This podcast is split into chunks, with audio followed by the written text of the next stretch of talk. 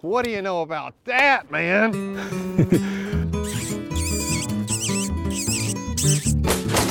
That was pretty fun. You know, the lower below 80s where all the caves are. Yeah, that's. I've- And I've we done that. floated that. Yeah, you go by some of them and you can feel them before you see them. Oh, yeah, there must be a cave blasted. nearby. And Whetstone And- Creek, the, uh, Yeah, right there, Whetstone, The, the mouth kind of looks like a big evil gargoyle, Yep. like, and then around that's where the ground is cracked, Mm-hmm. and there's smoke coming out of cracks in the ground. It's like, I feel like the Hobbit's going to jump Yeah. out, or you know, Harry Potter is going to, you know, or The something. cool It- places. It is. It's one of the Kentucky's coolest places. Yep. You guys ready to jump into it here? Yep. Yes. All right, let's get it started. Let's officially start. Here we go. I'm Chase Windiger, host of the podcast. Lee McClellan, co-host. I hope everybody's doing well. Fishing season's here. It is. And today we have two guests, which is a little bit different. We have Stephanie Brandt and Matt Thomas. Let's start with Stephanie. Tell us your job title and what, what you do. So, Stephanie Brandt, I'm with the agency. I work in the fisheries division. I'm the assistant ichthyologist in the ichthyology branch. And Matt? And I am the program coordinator in the ichthyology branch in Fisheries Division. Uh, trained as an ichthyologist, and that's someone who studies fishes just in general. Uh, we focus on non game species conservation and management. What, what exactly is ichthyologist, ichthyology? What does that mean? Well, just on a very basic level, it's the study of fish. And just fish in general. And fishes, meaning all the different taxonomic groups, you know, that's a very diverse group. Freshwater, we do obviously freshwater fishes. And uh, yeah, so, you know, Kentucky has 275 species of fish. Uh, 275? I About, did not 20, know that. about 25 of those have been introduced, either for sport or accidentally. That includes, you know, the ones we don't want, like the Asian carps yeah. uh, or invasive carps. We got Yes. four species there, right?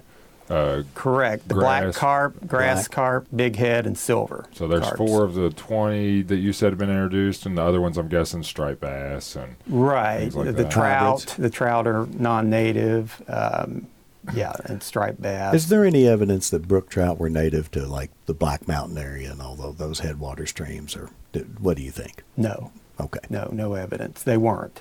Uh, elevation's too low.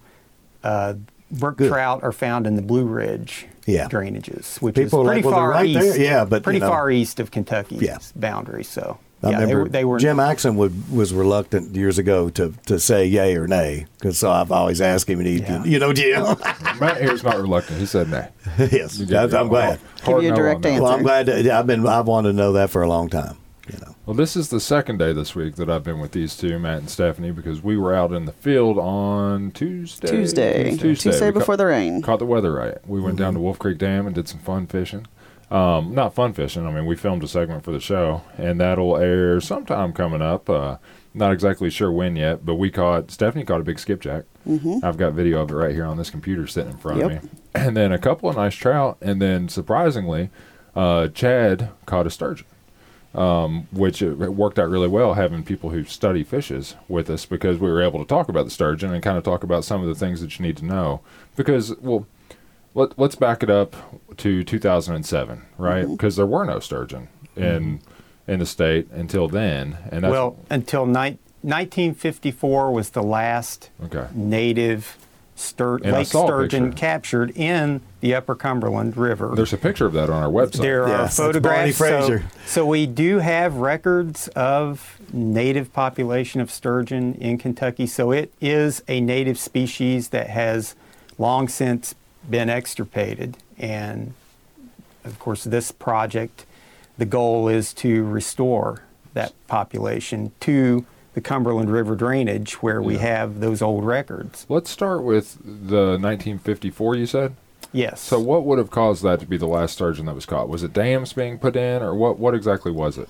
Yeah, dams probably are the most. That's the most frequently cited cause because you know dams have uh, you know and and they're pervasive throughout the Mississippi Basin. Have essentially fragmented the lake sturgeon's range, and you know lake sturgeon is a migratory species. It, it needs you know long stretches of free flowing rivers. uh, to to undergo its its spawning runs and, and feeding movements. So, yeah, essentially, once the the dams uh, were were were built, and this is mainly the the large uh, navigation dams and and and hydropower dams and you know, early mid 1900s really were the nail in the coffin for Lake Sturgeon in the Mississippi Basin, lower Mississippi Basin. Uh, so, yeah, that is probably the primary factor in its decline. Uh, another is is overharvest because it's vulnerable. Uh, being a long-lived, uh, late maturing, they don't spawn every year. Uh, so you know, f- species like that are are just naturally vulnerable to to overharvest. Give me some rundown on Lake Sturgeon. Like, how big do they get? Well, uh, you know, and this is based mostly on information uh, on, on populations north of here, Great Lakes, St. Lawrence River. Um, offhand, what Stephanie was it? Uh, For I Uh, mean, you're for lengths, you're getting into about- like your eight feet length range for Yeah, your lengths, and then you're in your 250 two. Yeah, you're well in your 200 pounds Yeah. for a large older they're- fish. There are Now- different species of sturgeon. So you have Yep. white Right. sturgeon, lake sturgeon, shovel nose. Probably more than that, right? Atlantic, pallid. Yeah, yeah, the, uh, Gulf. Yes, there's there's several species uh, and and two different groups. So, you know, lake sturgeon are in the genus Acipenser, and then like we were talking about earlier, shovel-nosed sturgeon, which is a smaller species in the genus Scaphirhynchus, and they look different. You know, they the Scaphirhynchus, the shovel nose and pallid, the one that's endangered in the Mississippi River, have a longer snout. They're more thin-bodied. Uh, the Acipenser genus you know, has the lake sturgeon, uh, Gulf sturgeon, Atlantic sturgeon. They're shorter bodied, more robust, have a shorter snout. Uh, so yeah, you have these two different groups, and you know there's several species. Because people, you know, think about it sturgeon probably generally. Like your gener- most people out there probably just think sturgeon. Don't mm-hmm. realize. And you see these videos of people catching these 300 pound monsters and Big I Atlantic wasn't- sturgeon. Yeah, the the white sturgeon. Mm-hmm. I wasn't sure what the you know top end ability of uh, these sturgeon that we're that we're restocking like Big. hundred years down the road, how big they could possibly be. I thought sometime at some point I'd heard hundred pounds maybe. I think that's a reasonable uh, guess for how big they could get this far in the southern part of the range. We really don't know how big they got because we just don't have a lot of data on sturgeon in the lower Mississippi historically. Mm-hmm. So, you know, I, I can't recall the biggest ones that, that are on record, but they're considerably smaller than like the world record lake sturgeon that have been reported in the more northern part of its Yeah. range. So yeah, we really don't know how big they could get. Well, if we said hundred pounds, which is less than half of what the lake sturgeon could get up north, hundred pounds is still a pretty big fish. That's a Yeah. big. That's a big fish. I don't think you'd land that with the ultralight and six pound tens. no, that uh, I would take a hundred pound fish all day, and it's, you know, it's uh, one day it's going to be a really cool opportunity, you know. But this is kind of something that, that's a process, probably more so than most fish, right? Absolutely. Because people think fish stocking. A lot of times, people are thinking fins lakes or the catfish we put out, which are made to be, you know, Like put and take. a put and take resource. The sturgeon's completely different, and I didn't hear this from you all. Tell me if I'm right, but I, I think it was a Nature Conservancy or somebody. The longest or the slowest freshwater fish in the world to reach sexual maturity, right? And that that's kind of the, the caveat, right? Yes. So tell me about that and kind of what's going on with, with sturgeon right now. How, we started restocking them in 2007, and what's it been looking like? Yeah, uh, well, we know they're, as far as our program goes, and in Kentucky, in the Cumberland, uh, they've got good survival uh, and growth. Their their their condition is, is has been good. Um, so yeah, I mean we're achieving these you know short term goals. Just you know survival of stocked fish. Uh, you know they are growing, and we, we have recapture data you know, the next thing we're going to be looking at is natural reproduction, and we're still several years off because, uh, you know, it, it takes, like I said earlier, so long for them to reach sexual maturity.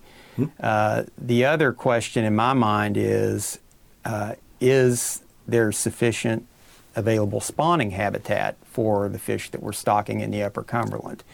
You know, dams were cited as a major factor in their decline and disappearance. Dams are still there, so you mm-hmm. still have a fragmented, you know, riverine ecosystem that we're trying to reintroduce the species into. But now they have access to So Laurel, they- Rockcastle, and stuff that they yeah, used to not. so in my mind, so there are some some large free flowing tributaries within our stocking area in the Upper Cumberland.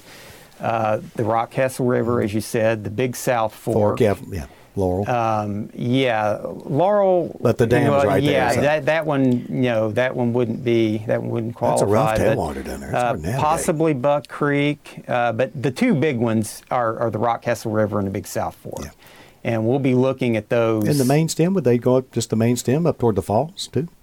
Up- Yes, up- Yes. yeah, uh, yeah, and, and people catch them And in that big plunge pool below Cumberland Falls. Oh, wow, Yeah. really? They- oh, wow. I've heard that before. I The thought Yeah, be beautiful. there's a, there's a large That's pool cool. there. So yeah, I mean, so yeah, question is, you know, will they spawn and where will that be? You know, and, and that's something we're going to be doing surveys to try to document and figure out in the years to come.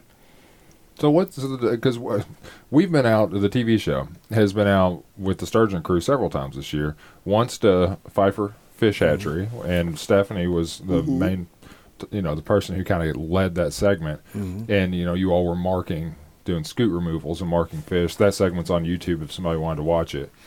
And one thing you said, Stephanie, in that one was that you know wildlife has the elk and I think you the might have said- deer and yeah, there's been a lot of restoration efforts. Um, elk, deer, turkey, peregrine falcon. Yep. Um, and, you know, like elk, or maybe not elk, but deer and turkey are really obvious because you see those driving down the road, right? Elk, you know, you hear about it, you hear about it talked about. Peregrine falcons, you don't really see much, but sturgeon live in not just in the water, but pretty much on the bottom of the water, right? That's something that a lot of people don't see. But it is a restoration effort that launched just like those other ones, right? Absolutely. I mean, I guess I'll rewind us back to like 2007, 2008 when uh, our program, the ichthyology program, um, or the branch started back in what 2005, 2006, and Yes. so um, from there, we're, our our job within this agency, you know, we have a lot of our fisheries biologists that manage sport fish.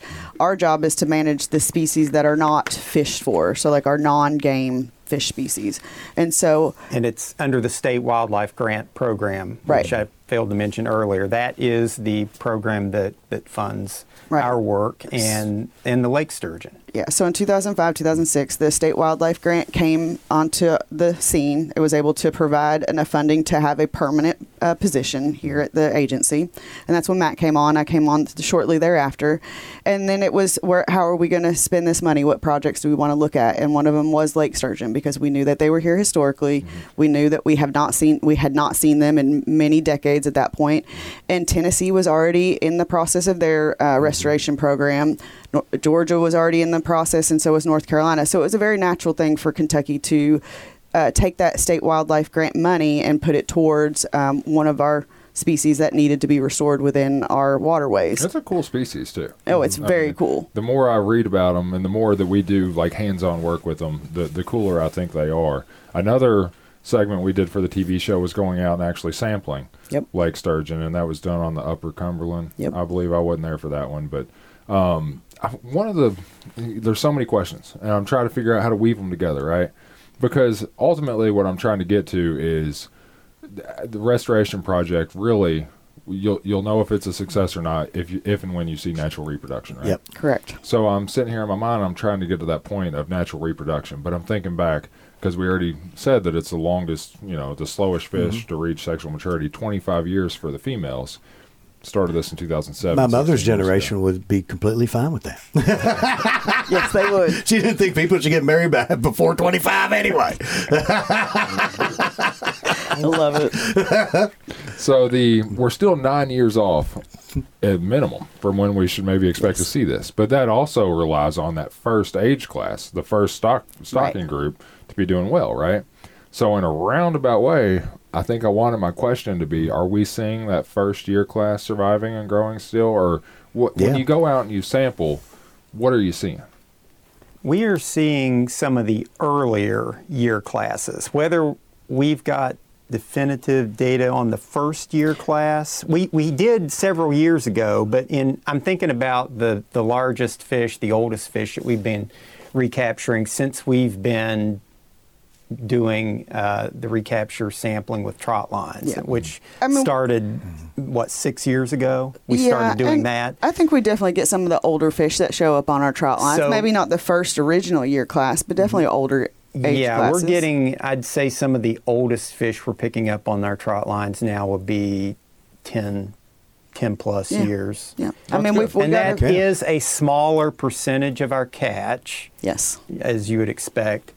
Um, but but yes, they are there. Yeah, when we're out trotlining, we get a big variety of the age classes. And I'll just um, rewind to say that when we are, were at the hatchery doing the marking, that's the t- well, the fish have scutes that run down the side of the body, and so we remove it's a different pattern each year so that we can match that age class. So we know how old it is. Mm-hmm. and so that's what we're looking for when we're out on the boats in the wintertime. We're looking for that pattern to see how old that fish is. Essentially, you could think of their scutes as like if you had a punch card and it had a row of, Yes. Mm-hmm. of circles on it. You say, okay, this year we're going to punch the first one and Mm-hmm. the second one, and the next year we're going to punch the first one and the third mm. one. And all the states do the same, correct? Yeah, So across the southeast. Yeah.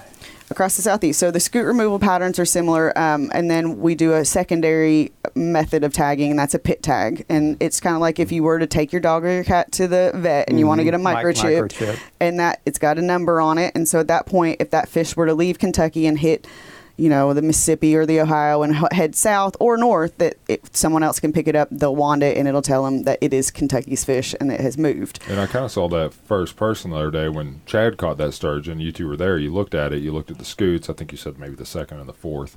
And ten, it mm-hmm. might have been a Tennessee fish, might have been a Kentucky fish. We don't Yep. know, but you, we're all using the same system, so you were able to tell which age class it was. And I think you said that was a four-year-old.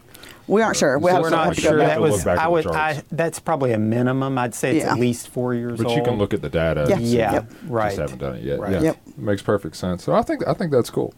the the next issue of our magazine is, Yep. features the story. Have you seen Rick's cover that he painted? I of haven't sturgeon? seen the picture yet, but I'm really excited. Yeah, excited Rick's to painted see. a sturgeon, and it's Oh, really? fantastic. Yeah, that's going to be on the Oh, cover of the next I can't wait to magazine. It's that. being printed right now. It should I be out wait. like any day. Some of, some of the most recent wait. magazines have been some of my favorites. Cool. And the new Turkey Guide, the cover of it uh, is one of my. fa- I know that's not a new painting, but it's it's great. And, uh, but it, I'm sure the sturgeon's going to be. Good Oh, it, too. it- Oh, he did a great job on it. Does he it brought have it up. the- some of the features of the sturgeon are kind of wicked, you know. Like I mean, it's a relative of the shark, right? Mm-hmm. well, Well, not really. It's actually a primitive or ancestral member of the bony fishes. I'm thinking so it's it's battlefish. it's more related to gar and bowfin. Gar and It's bowfin. in that same base clade or group, you know, of of, of fish. Some of the So- features on a sturgeon are unlike- Superficially, they do, and it's got Yeah. a cartilage skeleton. Mm-hmm. You know, Cartilage like the elasmobranchs, like sharks It and kind of has a tail. The fork of Yeah, the tail. the, the similar. tail shape and the, the dorsal fin, just the shape of the body, the color. Yeah. I mean, when people see a sturge, a lake sturgeon, mm-hmm. porpoise or surface, or, it, you know, they think, oh, the 1st mm-hmm. thing is it looks like a shark. Maybe that's where the Yeah. bull shark You know. rumors are coming from. And yeah, uh, well, that's possible. you know, you always hear about a bull shark in the Ohio. River. That's probably just a sturgeon. going up the mist. Yep. And the alligators at Dale Hollow.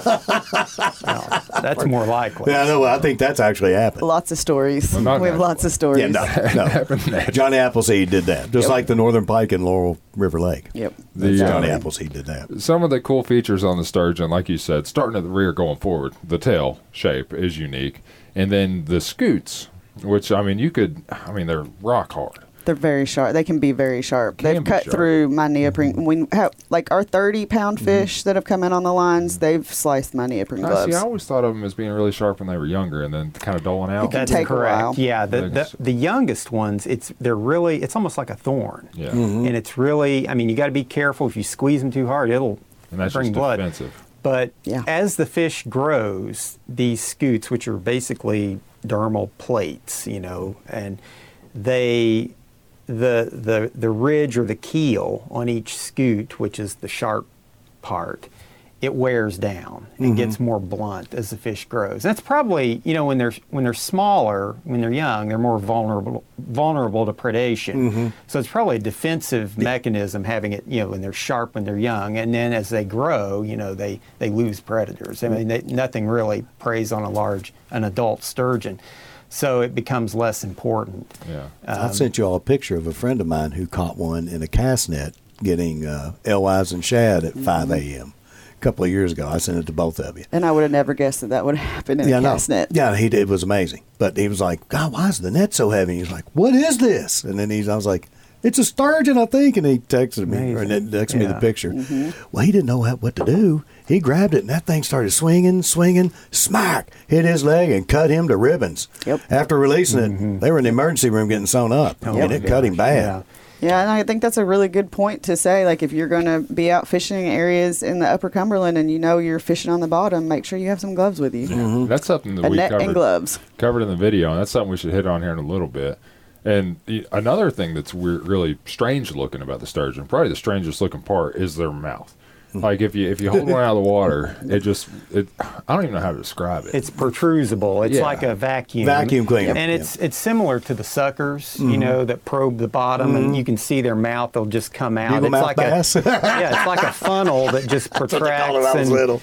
Uh, so yeah, what they're doing, you know, is they're creating suction, you know, with their their respiration, you know, and as they they move their mouth, and they basically suck in silt, fine silt sediment from the bottom that contain Invertebrates these and stuff? Yeah. soft-bodied, you know, midge, black fly larvae, and other soft-bodied benthic macroinvertebrates, and they screen that out, and then they just blow the the sediment out the the opercle, and you know, and Cool. so yeah, that's just how they feed, and Would they yeah, eat crayfish and stuff too? If they- Yes. Yep. Yes. all crayfish, or you said soft bodied? Uh, you know some. Yeah, crayfish. no, I, well, you know, as they grow, uh, they'll even eat uh, mollusks. You know, uh, you know, they can even uh, get through some uh, uh, bivalve, you know, mussel shells and. and Will they crush the cells? They just well, Yeah, no, they crush. Yeah, So they have little The- crushers yeah, in their throat like a blue catfish molariform does. teeth. Yes. Hmm, that's that's that's neat. Yeah. That is interesting.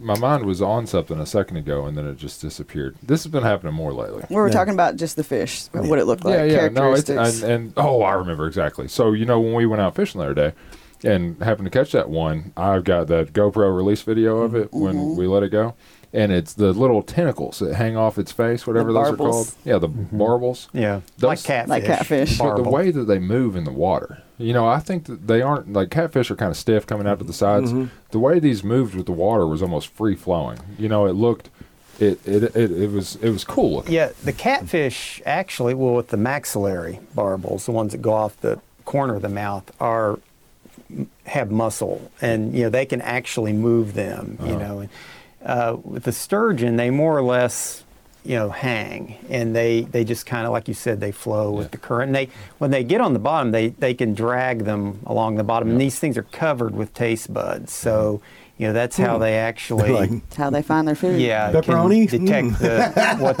and, Sausage? and areas of substrate where there are concentrations of these insect larvae. They can actually taste them and Yeah, know. when it was shaking its head side to side, those were just kind of flowing, you know, side to Right. side, opposite of the head movement. It was it's cool looking. I thought it was cool mm-hmm. when I pulled it up. So essentially, what we have is this, you know, big fork-tail fish that's made to stick to the bottom, covered in armored plating, with a suction mouth that protrudes from its face and barbels that fill the bottom for a bunch of food and invertebrates and stuff like that, right? Yep. And then you know they also have these structures around the head and the snout that have these sensory cells embedded in the tissue that are electroreceptive, so mm-hmm. they can detect electrical fields and movement hmm. in the water, and that's another way that they can seek out areas where there's food, you know, insect larvae and other invertebrates in the substrate, and probably other fish. So know. Oh, that is. So do they do that better cool. than other fish do?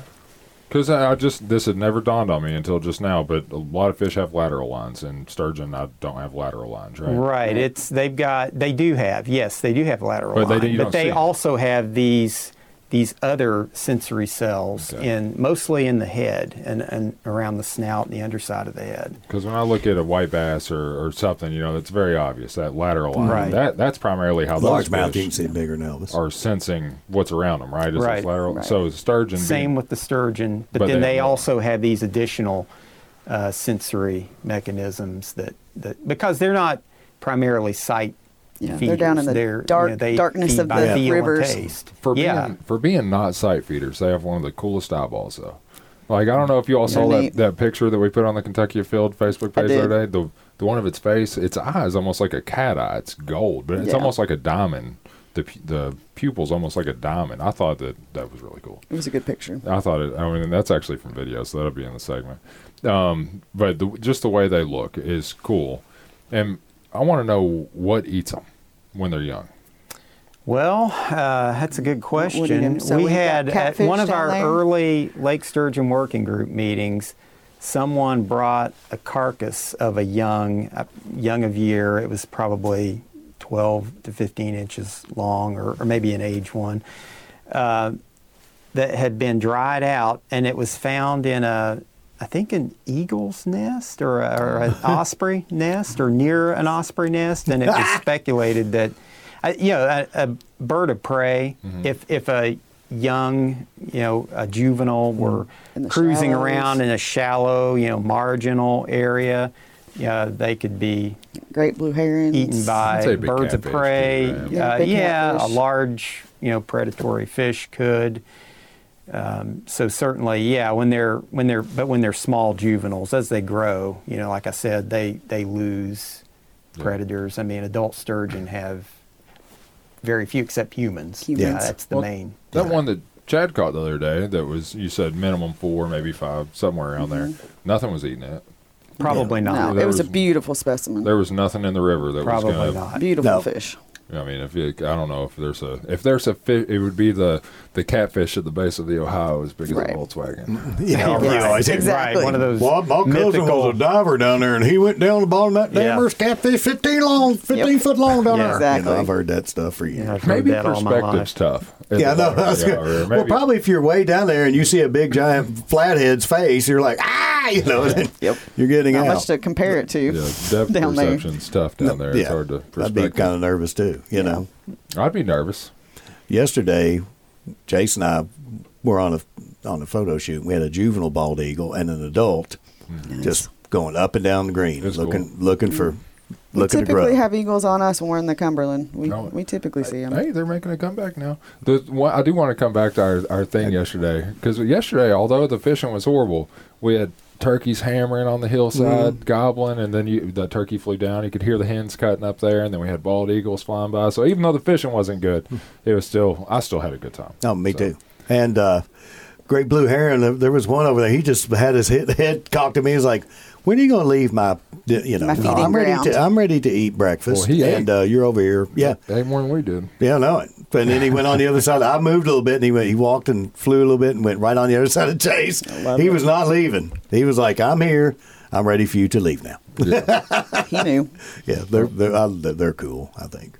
So what's the next step? So we kind of have done the overview of what a sturgeon is, uh, the pretty good picture of them. Then you know, how many fish a year do we stock? That's a, that was one of my things. It's a it's a variety because some years we've had it's been a little bit harder to get uh, brood stock in Wisconsin. We've had we get some, them all from Wisconsin. Yes, correct? our, all of our fish come from Wisconsin. Wisconsin DNR is where we get our fish. The Kentucky Fish and Wildlife gets their fish.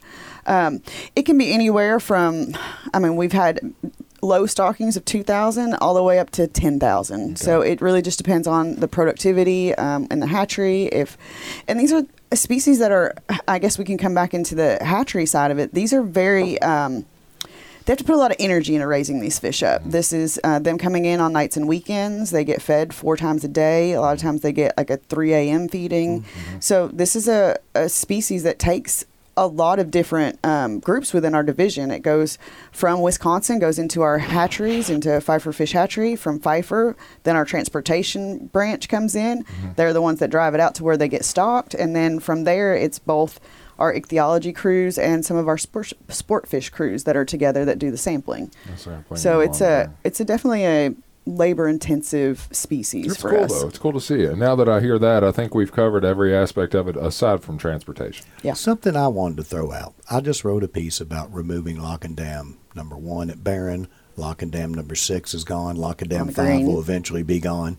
What's that's going to help sturgeon in the Green River system, don't won't you think? Well, Are there- are there many? no, No. there aren't. Uh, Were but, they historically? Historically, we don't have any records. records. Uh, but that's not to say. I mean, we know these things were in, you know, the the lower Mississippi Basin, Middle Mississippi, including the Ohio Basin. Uh, so you know, it's conceivable that they were in all the major tributaries, including the Green, Kentucky, Licking. You know, in Kentucky. At one Uh, time. so yeah, it's one of those things. We don't have any specimen records, any evidence that they were there historically, but uh, you would assume that it's it's part of its native range. I went out with some of the guys from U.S. Fish and Wildlife uh, trying to find the ring pink, and they did find some. You know, Mm-hmm. A ring mussel. pink is a very, very rare mussel. That's the last place it's alive is the Green River. Right. It's teetering on the edge of extinction. Now, there was some speculation that one of the reasons that it's declined is a sturgeon may have been its host fish. Yep. Have you heard this before?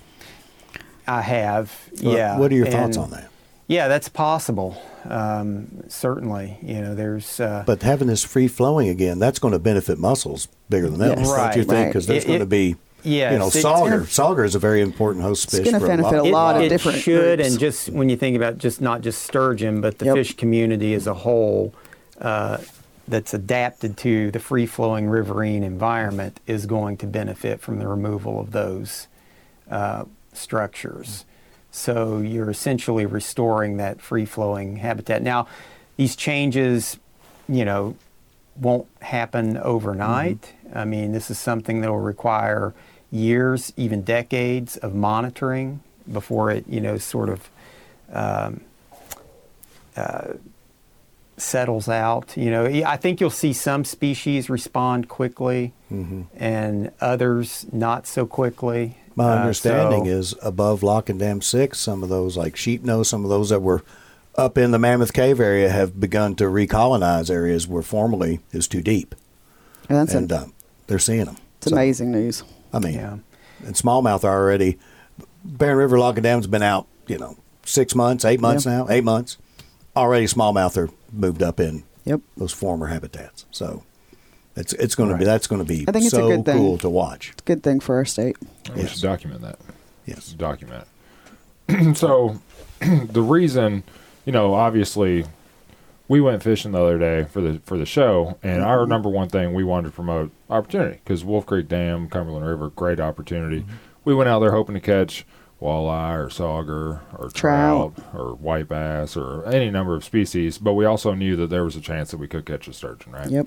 Um, and that's one of the main reasons that we went fishing with, with you guys. Is in the off chance that we do catch a sturgeon, we want to have the experts there so we can get the information out that we want to get out. And we went there because the citizens and anglers have let us know that that's where they're getting them, and so that's what guided us to that location. And that's kind of the thing, right? Like all this hard work's gone into the sturgeon restoration project, and right now we're at this point where we're still maybe a decade away from any natural reproduction. So it's a fragile population, right? Yes. But the word cat's kind of out of the bag. Yep. Everyone knows they're there. people are starting to catch them. We're getting phone calls, people wanting to catch them, people wanting state records established. Um, so we're kind of at this point that it's like, all right, we want to protect the species, and we don't want to promote going out and fishing for them while they're this fragile. But cat's out of the bag. So now let's let's give the best information we can, Yes. so that when they're caught, you know, they can be understood and, Yes. and handled and treated the right way to to protect them when people are catching them. Absolutely. So that was kind of the goal the other day. So if somebody does go happen to catch a sturgeon, let's jump into that info and and what do you need to know? What do you need to do? Um, what should what you know? Yeah, If somebody absolutely. happened to catch a sturgeon, what what should they be thinking about? I mean, I would think anybody that's fishing in the upper Cumberland, that's fishing with night crawlers on the bottom, Mm-hmm. anyone that's doing night fishing, you have an opportunity that you, they may hit your line. You may be bringing one in. So if you know that you're in that area, I think making sure that you have the appropriate gear, making sure you have a landing net, which I think you know most anglers ha- do have a landing net, especially if they're Mm-hmm. we in the did. boats. We did another day. we we, Well, luckily we had Matt with his gloves. With we had- our gloves. we had a little bit of a last water. minute making sure everything was we He- could get out on the water and Well, you basically you don't just want to throw them up on the rock. No, I d- don't throw them up on the rocks and put your boot on their head. And Please don't their weight do if that. you pick them up and take a yeah. photo. Oh correct? yeah. Put, get the, the hook out. Have some needle nose pliers Yeah. with you so that you can get the hook out. If you're fishing those areas, fish with a circle hook so that you're mm-hmm. not you know damaging the fish. If you're fishing night crawlers on the bottom, you should be using circle hooks anyway. Yeah, just no to doubt. word because I mean, Right. especially mm-hmm. if you're fishing somewhere like that with flow. Yes. Because That's the only thing for catfish. Well, is circle hook. That's the only thing to use. you're not going to feel that bite. I'm sorry. No. little sturgeon comes through and It sucks was your hard. bait up. You're not going to, and especially with flow, water's moving. Yep. You mm-hmm. need a circle hook because you aren't going to be there to set it. Yeah. Right. There is a stink bug on my desk. Oh, it's right the now. season. Is They're it? coming back out.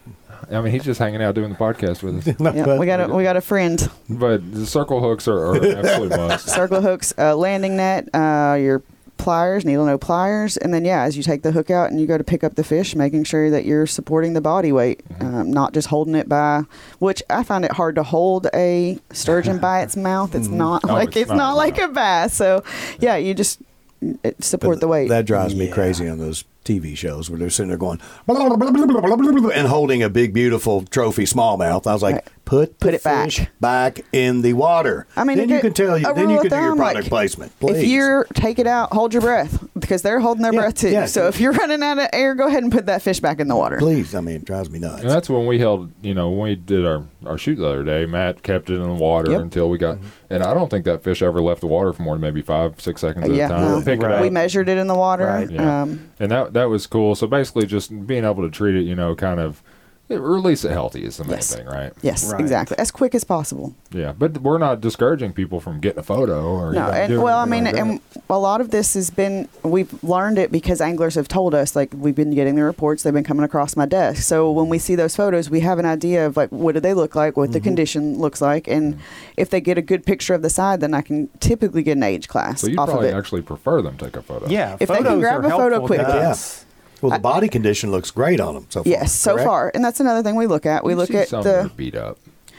beat up as far as beat up, like they've they're Yes. have sores, but not Yes. not so super skinny. Oh no, yeah. When I was saying beat up, I was talking mainly about whatever the the end of their nose Yeah. would be.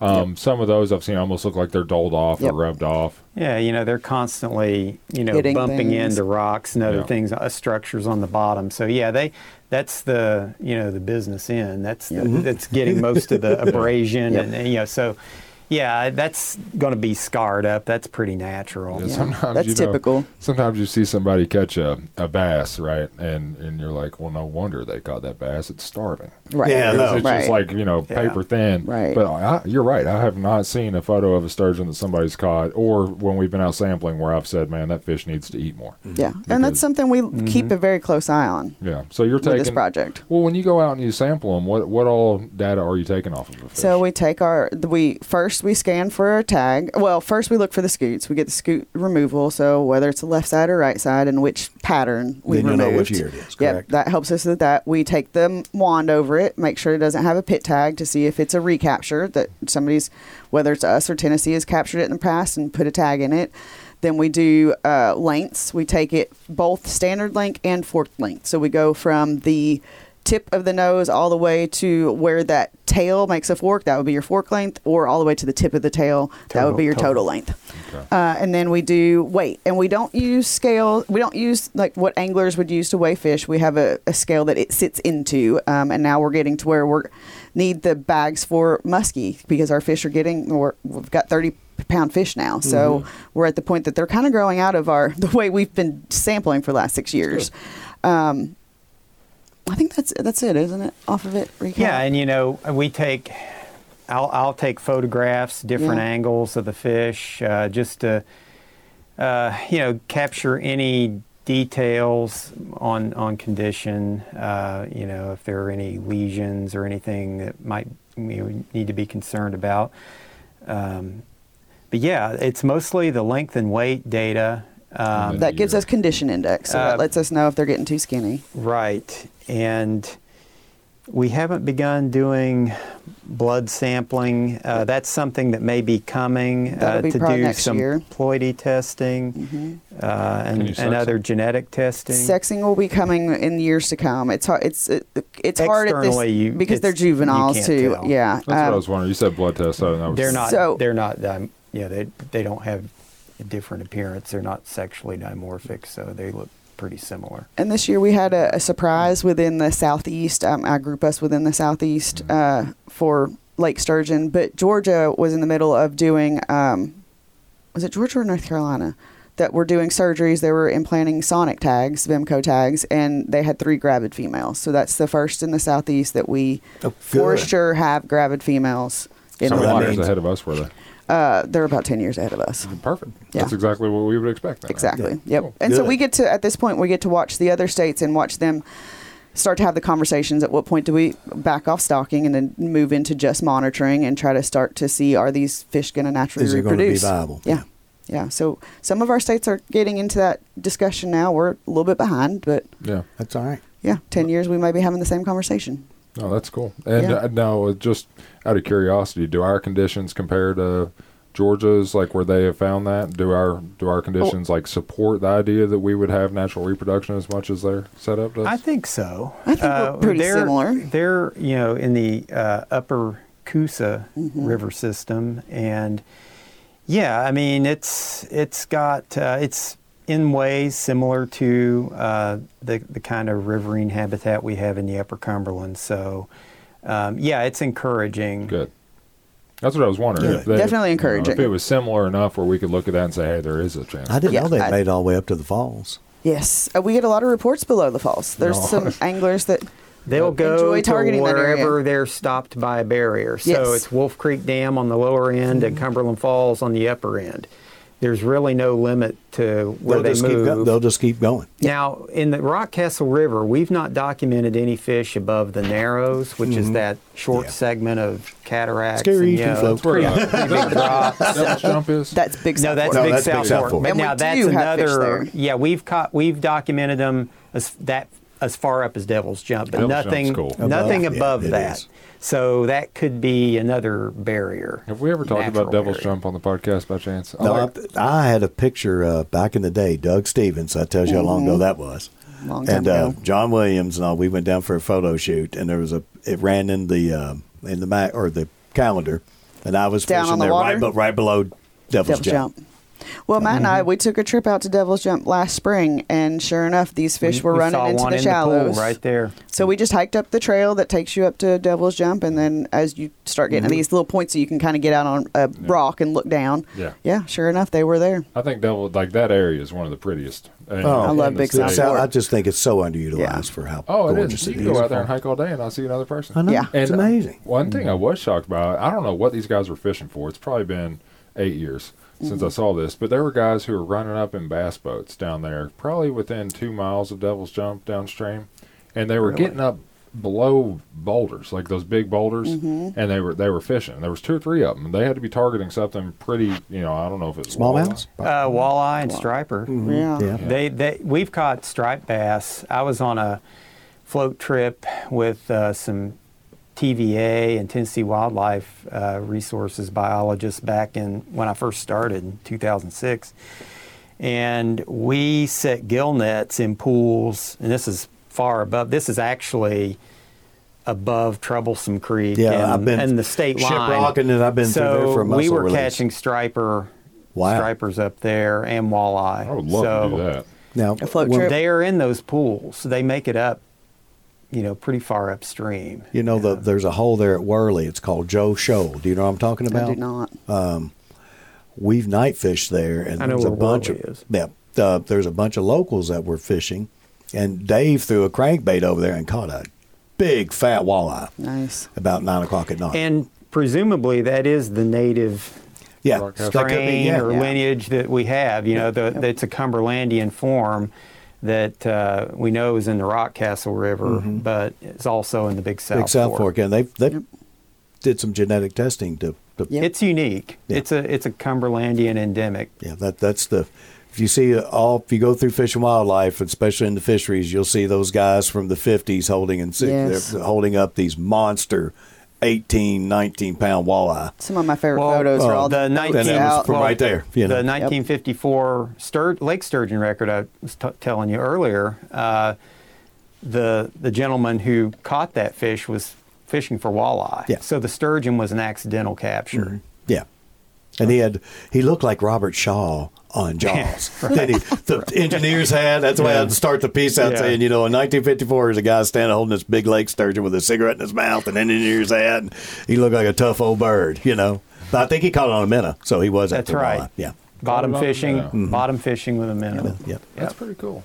Oh, I need to do more fishing in that area. I love looking at those old Kentucky Afields from you know the walleye run's about to start. That location was maybe about a mile upstream of the mouth of Laurel River where Nose Dock is. Yeah. Where he caught that. yeah, that's that's amazing. And of course, that was way before Lake Cumberland. I um, I caught or I have in the record. It's a cropped picture, but it's from Nose Dock. It's like a picture, but it's like a you know, um, air conditioned, free ice, you know, and then there's like it's like a little postcard. Okay. You know, and, and it has I've got two of them. If you ever want to check them out, they're neat as. Huh. I've got that in the record. And we, we that's where we get the picture from. Actually, what year was Wolf Creek Dam? fifty-two. Oh, okay. So that was then I- very, very, I very, stand very- corrected. That that was just after, Just after. Yeah. closure of Wolf Creek Dam. So that was probably a a, re- a remnant. Yeah, that was a remnant fish, Of- just like of all the those population big that was native there walleye before. that people were catching. Well, that's Yeah. how it works, right? When you impound a body of water, all of a sudden a crazy fish gets caught within mean, the next two or three Our years. state record Yeah. walleye is really close to the all tackle world. I mean, it's it's a top five walleye ever. I mean, twenty one pounds and eight, isn't it? I mean, that's a Football. monster. Yeah, monster. He caught it in um, down by the state dock. Thinking Pumpkin Creek. But state record sturgeon, state record walleye, both within two years of Wolf Creek Dam. I think right? it was fifty eight when they caught. He caught the state record. And then Uh, our smallmouth, walleye. of course, our number one record came within a couple of years of, yep. Wood of Dale Hollow being Yeah. impounded. Yeah. So it's like when you get a, a, a beautiful river system like Wolf Creek or, or the Cumberland River that's impounded, and all of a sudden food is everywhere, and you still mm-hmm. have all those great genetics, you just get crazy fish. right? Benji thinks that yeah, the, the all tackle world record smallmouth was in the Wolf River before. And then those dams do bad things. Mm.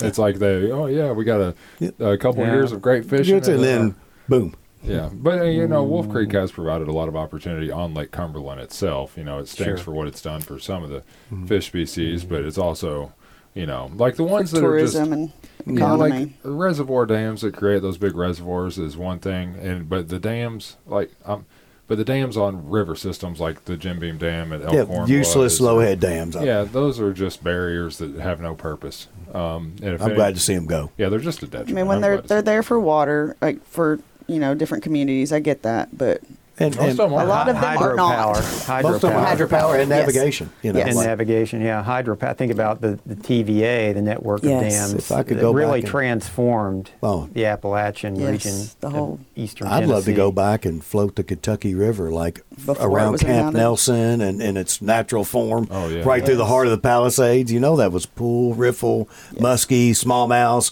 big rocks.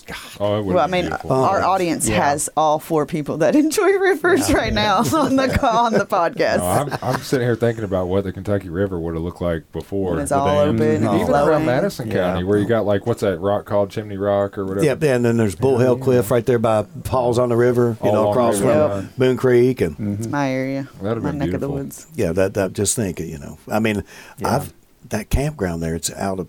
He would let you put in, and we'd paddle straight across in our canoe, and then go up in Wolf Creek, I'm guessing or I you mean, guys, go are- up in Boone Creek. And you it's guys will have to do a show when they open up that huge 200 acre park. I know. It's going to open up 21 Yeah, I wrote a little miles of the about- river. that's going to be fantastic. It's going to be amazing. When we go down to the uh, falls of the Ohio and fish, you know, there's one spot where if you go down there and you pull up, you can see the original falls, right? Mm-hmm. And it's like Yep. taking Yep. a it's like taking Yes. a look back in time. Right, It's great. It's really I interesting. love Falls of the Yeah, Ohio. but It's a you cool literally place. you have to be on a boat and you have to access, you know, Right. that to you can't Yeah. see it from from anywhere else. You have to get out there to, to actually be able to view it. And it's like, literally like taking a look back at this is what this place used to look like. Yeah, it's incredible. My Yeah. granddad saw it before, you know, pre 64 when the McAlpine Lock and Dam structure went in, before any of it. He saw it back in, he was born in 1908. Wow. When he first fished the Ohio, he said, Lee, it faux blue.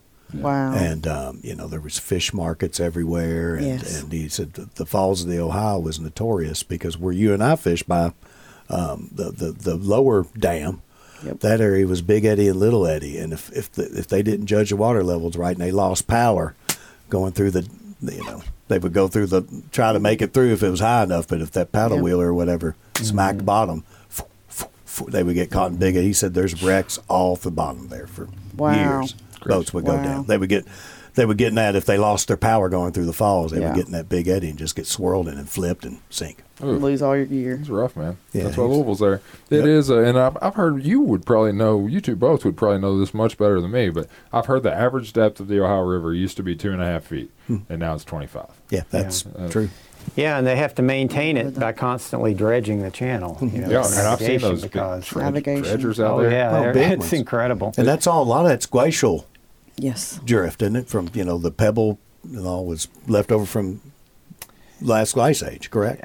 Well, Well, I'm I not mean, sure there's just that. a lot of sediment that's entered the Take Ohio River from all the tributaries, Yeah, from too, you know yeah. land conversion of land, Yep. wholesale a big conversion river. of land. I couldn't imagine seeing the Ohio River and blue and you can see development. down. Oh, that'd be beautiful. Seeing the bottom of the Ohio River. No, like, that's Yeah. just amazing. You know, he's, I've, I've written everything down he ever told me. I've, I've racked my brain anytime because we'd sit up there and go to Ollie's Trolley and get a hot dog, and he'd watch a old Joe Taylor. That was a tug, and we'd watch the tugs work right up there. He was just fascinated by it, and he would yeah. tell me all those stories. It was know, great. We can be happy and, and glad we're getting the dams out on the Green and the Barren and the Elkhorn, but the Ohio River is one that's never going. Oh, that's navigation. yeah, that's and hydropower and all Yes. kinds of stuff, and very very Right. active. A dams. lot of our mm-hmm. yeah. our goods go through there too. Oh, it would it would crush the economy. yes. That's Yeah. that, that horse has left the barn. While those dams Right. have created like issues for species like spoonbill or or uh, uh, sturgeon who need that moving water to reproduce and not not all that sediment. Our they migrate They migratory migrate. fish. have created like one of the best fisheries in the world. you know, at the same time, so Right, right. Yeah, it's it's nuts down there.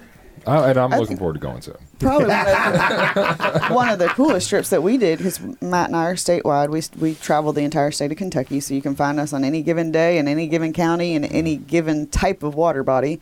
But when uh, one of the locking dams got what you know, they shut it down and all the people got caught on all these barges and they were going to be there for like two weeks and we were on the river at the same time in our little oh, boat Lower Ohio Lower River, Ohio, near, yes, and just watching just the, how that community deals with that, and all the the front boats tied up together on one spot because they were all just hanging out together and mm-hmm. having people bring them groceries mm-hmm. and whatnot out to them mm-hmm. in their boats. It was really neat. That would be that would be neat. Oh, I mean, I, I love the O- the Ohio River, Oh, but I do really wish I could see it like it's supposed to be. You know, that For ship's- sure. Ship sailed. That no ship problem. Granddad said Yeah, oh, back yeah. in the day in the summer before L- McAlpine Lock and Dam that you could wade across the river Mm-hmm. there at Louisville. No, this is was- when at drought time you could Mm-hmm. wade across it. At Otter Creek, apparently there was a spot too where it was a crossing. There's an S bend um, that in the river at uh, at Otter Creek Park. When you're up there at the convention center, which is really just a condemned old mansion, Yeah. um, and you're looking across the river, apparently that was a crossing spot, which I, I've always thought that would be cool. You know, good luck walking across. Buffalo the- migrated Yeah, across right. there, but in those spots on, on the Ohio where there was like a major trip like Yeah. Otter Creek coming in. Somebody was telling me, was well, it back out in like the the Kentucky River too. Oh yeah, right there. Well, Yeah. That's what Blizzard Buffalo is- Trace. Buffalo know. Trace, that's right. was it That the was a- blizzard of '78 that they said the whole river froze? Oh and yeah, walked people, all the way across. People it? drove Yeah. uh, Volkswagen Bugs across the river. I'd like that to year. see that. 77, 78. That was right. That Wow. was It's the winter. also the year that coyotes apparently came into the state in Yeah. numbers because They came across. Yeah. They, they, could cut walk across the river. Yep. before that point, I mean, we had coyotes because they probably crossed bridges, and you know, there was probably a couple Yeah. brave ones that swam. But apparently, in '78, that's when the numbers in Kentucky got big enough that we have coyotes now. you Yeah, know, support like- full populations. and now they're everywhere. yeah. Every- Interesting. It is great. That I was know a that. rough winter. I lived through that Yeah. I one. Did. Yeah, it was Now, now, now the armadillos are. We were out of school for a month. Yeah. Yeah, well, yeah. Matt and I on our last trip we had twelve uh, roadkill armadillos uh, Western last year. They're Yeah. moving from Yep. west to east. Oh, they are Yeah. big time. That's the first time we've Missouri seen that Boot many. Hill. I see them constantly, and I'm going to the Ozarks to fish. yeah, if you go to everywhere. west western Kentucky, I'd say There's a good chance now. west of, you know, like Ohio The big Princeton rivers. or Madisonville. Yeah. You know, it's certainly in the Jackson Purchase Yes. region. They're a regular sight along the road roadkill. We find them while we're rabbit hunting. Like we'll find dead ones, and I remember the first time I ever saw one. I reached down and for some reason I picked this dead armadillo up, and Chad was like, "You know they have Lep- leprosy." leprosy. right?" yeah, that's right. yeah. Whoops. Last year there were two in uh, Shelby County. There was one Really? right off exit 32 in Shelby County, dead on the interstate. So they're moving. Yeah, Well, I reported one that my wife saw it on a Facebook post. Someone that uh, her family member, because I'm from Pike County, it was all the way south Williamson, the Oh, tug, wow. tug fork. Yep. That's a ways. So Wow. I mean, I they are South Williamson.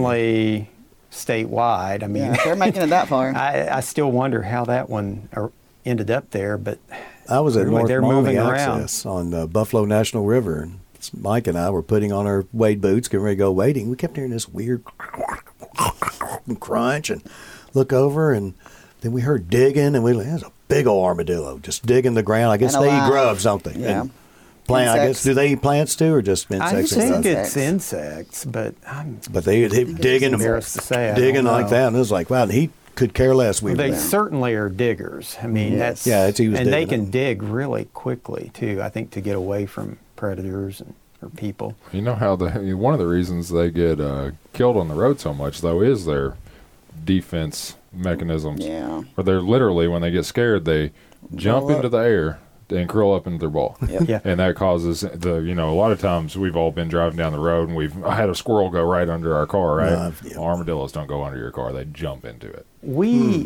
We had one. We were driving the Trace down the the LBL, Yep. the, the Trace, uh, the scenic byway, and had to stop. There was one in the middle of the road, and I mean it was just kind of wandering around in circles, like it was disoriented. Middle middle of the day, afternoon. Did- and we it would it could have if, if we hadn't stopped. I mean it could have Yeah. would have easily been hit roadkill.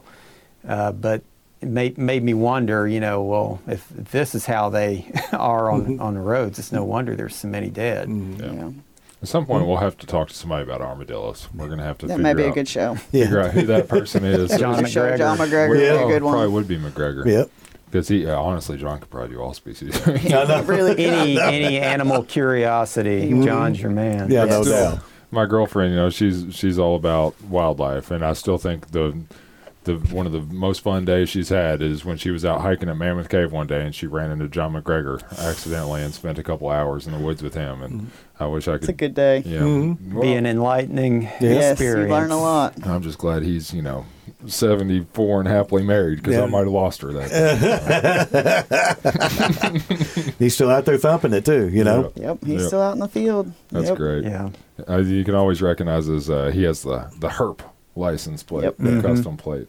Herp. Yep. Yeah. As far as sturgeon goes, what else do we need to cover? I'm sitting here racking my brain, looking at the few notes I wrote down today. Well, all mine we've covered. Yeah, I think we And, did. What, what and do we, can't certify a state record because you can't keep them in your possession. Yeah, I think correct? this is a good time to talk about that. We won't have a new state record for uh, probably another decade Mm-hmm. at least. Um, you can't to get it to get certified to have a state record. It has to go to a certified scale, and at that point, you are harvesting and pulling that fish out of the water. Yeah. and we cannot. I mean, it's we It- have a it's just we have a no harvest to be able reds. to do it, Yeah, yeah. so. While I understand that everybody really wants their that record, uh, it's going to be a little while Yeah. buddy of mine, before we can do that. buddy of mine's one who wants the record. Uh, I think he, I think he would have, he would have broken it a couple times now. But at the same time, he's also a person who loves sturgeon, Right. And he he understands the reason for it. You know, he's he's all about safe handling and and Yeah. like really promotes the conservation of sturgeon. So he wants a state record, but at the same time, you know, and that's how most people are. The person who would probably complain about not being able to get a state record is probably the person who got it incidentally Right. and is mm-hmm. like you know doesn't really care about sturgeon Right. or know about them. But I think the people who are in the know and really appreciate the species probably appreciate what we're trying to do. Yes, absolutely. And I I, will say, just based on what we have coming on trot lines, our big fish is about 35 pounds right now. Yeah, he It's holds our biggest fish. This guy holds another state record. Um, I can't remember what it was, but he. He's he's he's broken the, the state record sturgeon before, but he just released it. I, I'll show you pictures when we get done here. I Awesome. think I may have seen. I know I saw one photo. I can't remember who sent it via email. It We was a a big piece in the fish. last magazine Does he with that guy. guide on? Yeah, the- the yeah, guy it's a guide. Tojo, Yeah, uh, he- Jeff that was a pretty big Pulled up here. fish. Yeah. I think it was 64 inches of memory serves Yeah, correctly. right. I think that's the one. So that would yeah, be that, was- would be the big fish. Well, we, we used that picture again in the piece saying, You know, it, Yeah, I'd be sorry, curious to know. we- now this that gotta go back in. that could Right. be one of the original stocking classes. Did you man, get it was, scutes it was on that? Impressive. Did we have a, did were those pictures good enough to provide any info? Because I remember when that was just last summer. I Wasn't think, it? yeah, I they think just so. took a picture and put her back. yeah. Well, at least that guy knew what he was doing. Yes. The other thing I wanted to talk about a little bit was uh, our fishing yesterday. Yes. and really not our fishing yesterday because it was pretty bad.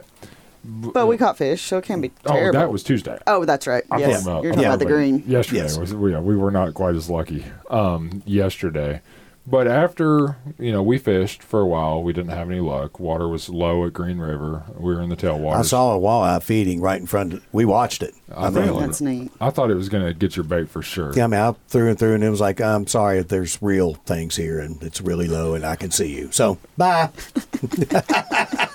Have fun. I'm not hitting your balsa painted thing. I'm going to eat the real deal. I, I want, I, I'm hungry. after we got done um, fishing and having no luck, I said, I'm not leaving here skunk. So I went up to the box and I was like, I'm just going to catch a fish. And I could see a muskie swimming around down there. And I, I did everything I could to try to catch that muskie, and he wouldn't bite my lures. But he swam over there and he ate a crappie bait that somebody had, a little orange and yellow crappie jig.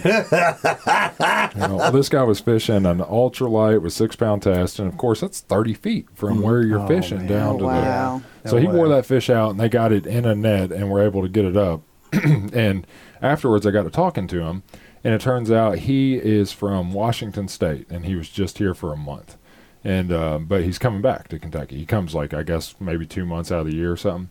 And uh, so I started having a conversation with him about fishing, and he started telling me, you know, I really want to catch a. He said, my biggest problem with fishing in Kentucky is I don't know where to go.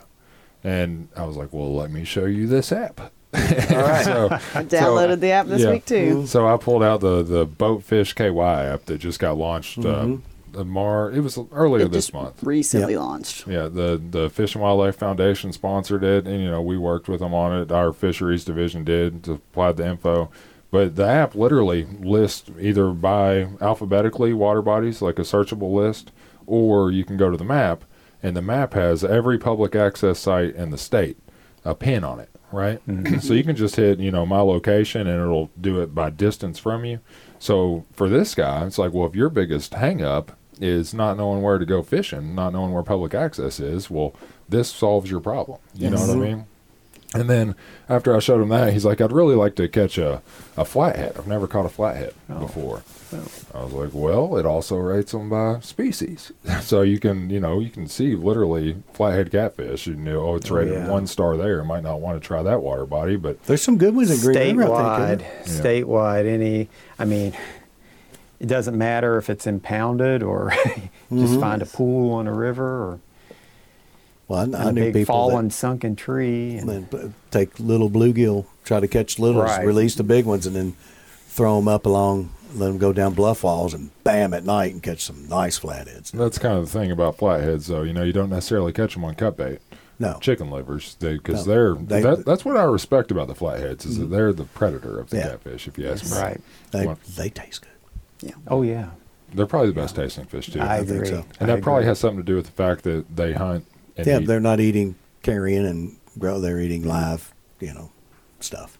Well, I have to say, Chase, I downloaded the app and I was able to get my fishing license on it, and Oh, it saved it right. yeah, right you, there. you can save your license on there, so you so I didn't have to go run to anywhere to get it. I Yeah. got it right in my living room before we headed out. You know, I have not actually printed my new license yet, but I do have it downloaded to that app. Me too. Mm-hmm. And you know, I, I do want to print it when I get the chance. I but at the printed same mine. time, I haven't printed mine yet. I've got mine in my pocket. like right now, my battery on my phone is red, so that would be the bad situation. But you don't need self service to access your license through the app. It Nope. downloads it, so even if you have no service, you still have your Still in you there. Still get your there. license right there. So the Fishbow KY app is something that just came out, and I wanted to mention it. And it kind of came up for me organically yesterday, talking to that guy, and he was, you know, telling me, "Oh, I just don't know where to go fishing." And I was like, "Well, this app is literally designed to solve your issue." And it just came out, so that's something I wanted to make sure we mentioned today. It's Boatfish KY, Mm-hmm. and it's really geared towards people who boat and fish. and- That guy you were talking to yesterday. yeah, exactly. He was an interesting guy, and I mean, he did a good job playing that fish. Now, the reason we kind of got to talking is because he uh, he wanted to give all the credit in the world to his rod. As soon as I walked over there, I was like, "Man, that's impressive! You got it on on that little rod." And he's like, "Well, this is a G Loomis." Was it a Loomis? yeah. yeah. yeah, and I was like, "Well, I just happen to like you more now." Yeah, I know. So- well, because Chase was fishing this. I didn't Yeah. bring my Loomises. I was afraid I'd break them. No, Chase I- brought his. I, I absolutely love mine. I'm, uh, you know, I have we- three, and I love all of them. Well, the thing I love about them is that I break my my rod. Have a, every fishing rod I have has a life expectancy of about two years. Um, so a lifetime warranty is really really Oh, that's really nice. yeah. I mean, that's a fee, but at the same time, you know, if you're if you use your gear, it's worth getting gear that can be replaced. So. Yeah. And If you're an active angler, it's really worth that. sensitive and light and does a great job playing the fish. But it was fun catching that. But it was frustrating because I mean, I was watching that muskie swim around that box, and I ran a spinner bait across it, like right in front of his nose. Didn't want it. I ran a swim bait right across his nose. He didn't want it. And this guy's over there with a, a crappie jig under a bobber, and for some reason that was the well, that little, he wanted a littler snack. yeah. Well, appetizer. It was a 39, and I'll tell you what, I'll give the guy credit for this too, because he wanted to keep it if it was a keeper, right? 40 inches. And uh, he didn't have a tape measure. He had a dollar bill and a rope. So they took that rope and they got the length of that muskie mm-hmm. with that rope. Mm-hmm. And they took his dollar bill and he started laying it Measuring out it out. there. Mm-hmm. And I was like, you need. Um, the, what is it, six of them plus four inches. Six in, a dollar bill is six inches, right? I have not I used this sounds before. It sounds right. think- Yeah, it sounds right. So I've used this crazy thing called tape measure. Yeah. Well, he didn't but, have but if you don't have one, yeah. So so I was like, you got to have a six dollar. Your Leatherman tool too has on the side. On the it has. yeah. I folded mine out before and did that to measure a fish. Well, ultimately, this muskie was six and a half dollar bills long, which in my mind, 39 inches. And it might have been 39 and a half. But he put it back on that net and lowered it down, and it swam off. And it swam Good. off just fine. So I was like, well, you know, that's probably the right thing to do there. Yeah, and no doubt. They do patrol that area. yeah, Pretty. best to be safe. It, those conservation officers at some of those tailwaters, you know, that's where a lot of the stuff happens, and they Right. really have an eye on it. Yeah, And at Green River, especially, they can sit up on top of the dam wall, you know, watch from above. watch with binoculars mm-hmm. from up there, and then so you know you you always want to play it safe and be legal, but just know that if you're at a tailwater area, there's a good Yeah. chance somebody's watching. Yep. Right. Yeah. So I, I, guys, I'll be honest with you, I didn't really have anything else I wanted to cover today. I pretty much I think to, we've done it. I wanted to talk sturgeon, and I wanted to just get the fact that hey, there's a new mm-hmm. fishing app out there that's really useful. If you're even if you, I assume people listening to the podcast like to fish, but even if you're just going kayaking, right? I can get on here right now, and there's access sites within 50 minutes, like a, a, a drive that I would do to go kayaking, that I never knew existed. You know, I, you could sit here and with just access sites on moving bodies of water, you could probably plan out 10 kayak trips a year for the next 20 years and never do mm-hmm. the same one twice. Yeah. You know what I mean? So it's it's a good resource. I, it's, I'm not just saying it because you know we work with the department and it's an, the app that's related to the department. Like I actually think it's a, a good app personally. So something that I would suggest people at least download and play around with and see if it's for you or not. So absolutely, and it's free. Yeah. Like ultimately, I think it has legitimate value and it's free. So why not give it a try? Yep, exactly. That's what I had today, guys. I don't know if you want to throw anything else in there. If not, we can get some lunch. Look for the magazine. It's Yep. going to be here any day. Yeah, I look forward to Magazine. seeing that. We'll have the Uh, and- and- episode and coming out Rick's on. Excellent, excellent cover. It looks fantastic. Yeah. When is uh, so? This is the spring issue. Yes, and it's being printed right now. I mean, it could be here Monday. I don't know. Yeah. So if you want to know more about Lake Sturgeon, you can see the spring issue, and then we've got our And in a couple of weeks, ready to that- come up yeah, on- that the, this segment will run in a couple of Yeah, weeks. I I'll be honest with you. This this we there's probably more information specific to lake sturgeon in the sturgeon tagging segment that we did past Yep. this past spring, which is on YouTube, and also in the sturgeon sampling Mm-hmm. segment, which is on YouTube as well. That was from a month or two ago. And we Yeah. still have the old ones back from like 2009, 10. There's some old Lake Sturgeon videos. But this, the mm-hmm. video that is literally, it's on this laptop. I'm, I haven't gotten a chance to start on it yet, but whenever it airs, it's probably going to cover more of the safe handling. And you know, if you do Yes. catch a sturgeon, here's here's what you need to do with it, type Yep. deal. But also general fishing opportunity because we caught some. I mean, some of those trout that day Yep. were beast. Yep. I It's a good day. Beautiful, beautiful trout. Man, I wish if I lived closer to Wolf Creek Dam, those I would have some trout recipes. Heck know. yeah. I'd be keeping seasonings in the cabinet specifically. My best trout days ever have been on Cumby. I Yeah. crushed. Have, have any of you caught the cutthroat trout? I haven't. Uh, Do you know I caught- anyone who has? Well, yeah. Um, Chad I has. do, and and I may have. No, I didn't. I caught a bunch of little brooks. I've not caught the cutthroat yet. We caught a now, I've caught them in Arkansas, but we caught cutthroat drift fishing Cumberland. Um, only one, I think. We caught one oh, last year, or the year before. Had to be last year, or the year before. That would make sense, right? Mhm. We were with a guide, Troy Humphreys, drift boat fishing, Yeah. And uh, the guide told us that it was a cutthroat. I I wasn't there, but you know I I trust that it was. I'd have to go back and look at the footage, but I think so. I haven't seen one. I, and I've never caught a brown on the Cumberland, only in Hatchery Creek. Uh, everything I catch in the Cumberland's a rainbow. Rainbow. Yeah. I caught a monster on a little marabou jig at Winfrey's Rocks. Winfrey's Rocks. Mhm. That's my biggest brown ever. I'd really I like got my trophy fish from that one. I'd really, I like the, I like the trout a lot, but I'd really like to go catch a moving water Cumberland River striper. You know, I catch stripers on the Ohio River from time to time. You'll but- see him in that section above Winfrey's Ferry. God, that that big hole is Oh. striper heaven. Well, the reason I want to go catch one on the Cumberland so bad is because of a day I was out there and we were trout fishing, and we got done with the the, the float. And I was sitting at the boat ramp waiting for the truck to come back with the shuttle, right? And uh, all of a sudden, out in the river, it looked like, I mean, fish were just. It was a striper feeding frenzy where I guess they had chased some some bait, maybe some trout, or Probably some trout. shad. they they had chased something up, and it was as the water was rising. They had opened up the generators a little bit, and it was just this explosion of huge fish out in the middle of the river. And I had there was a fishing rod laying there, and I grabbed it. I think it just had like a rooster tail or something on it. I was making every cast I could, but they didn't want my rooster tail. You know, a glide bait that looked like a trout would probably be pretty, mm-hmm. pretty nice. Um, one of those with really nice action. One like I had until yesterday. Yeah. You got a hey, I didn't break it off. hey, I donated too. you know, I lost six heads yesterday to several lures myself. That's so- part of fishing. Yep. part of it. Yeah, if you're not losing, you're you're ain't probably not catching. Yeah. Yeah. Yeah, and and last last little tip we'll give because white bass are going to start running soon. Um, I think that this rain we're getting today, along with the temperatures, means white bass are going to mm-hmm. be pretty dang catchable starting as soon as the water's right. Yep. Like I would say that as this, if we get an influx of water today from this rain, as it's dropping down and it's hitting the fishable level, is when I'd be thinking, okay, it's time to go target some white bass. Because last time I went out, I was too early. Water was low and clear. Mm-hmm. And I'm talking about the salt, but it should affect mm-hmm. everywhere about the same. We just need a little bit of flow, a little bit of color, and the temperature's right now. So I would start white bass fishing. And if you're white bass fishing, I wouldn't go to Cabela's or Bass Pro or Academy or whatever and buy the nicest jig head you can No.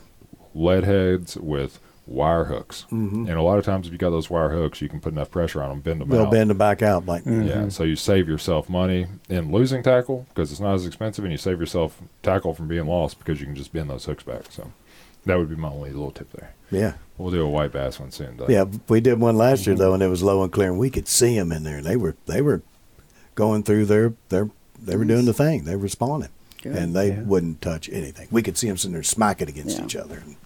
couldn't catch. No, wouldn't. They were like, um, uh, you know, a little busy right now. Thanks. Right. We'll, we'll, get, we'll get a good report and we'll get on them. We'll do another one this year, though. yeah. All right, doubt. guys. Well, I appreciate everybody coming by. I think we'll see you what next month for alligator gar. So you get Yes. another big fish species All to right. talk about next to- month. That's next month. That's next month. Y'all come back and talk about it. Yeah. Yeah, We let's- can talk about it if you want. We haven't done really a lot on alligator gar. I'm, I'm No, and that, by that project, that restoration project's been going on about as long as, I mean, Mm-hmm. a couple years after Lake Sturgeon, but it's in, been in progress for a while. I want to 100% get out with you all and do alligator gar because we put that video on YouTube years ago and we still get so many comments and questions about alligator gar. So now we can finally answer all those people's questions. So Well, since we're on the podcast right now, I will say we have four species of gar, and alligator gar are only out west. yeah. Yep. West west. You know, people ask where where they're at. You Yes. know, Western. The video that we put out there originally, it's a ten year old video, Yeah. But it has that information in Yes. it. But people just want it. They they want an update. Yep. How's this going now? Because it's been a whole decade since we've given them info. Mm-hmm. So And we'll, be doing surgeries and satellite tagging, and hmm. yep, Cool. it'll be a good segment. well, I'll be out there with month. you uh, next month. Then. That Yep. sounds like a plan. All right. All right. Well, thanks, guys. Thank you. Thank Cool. you.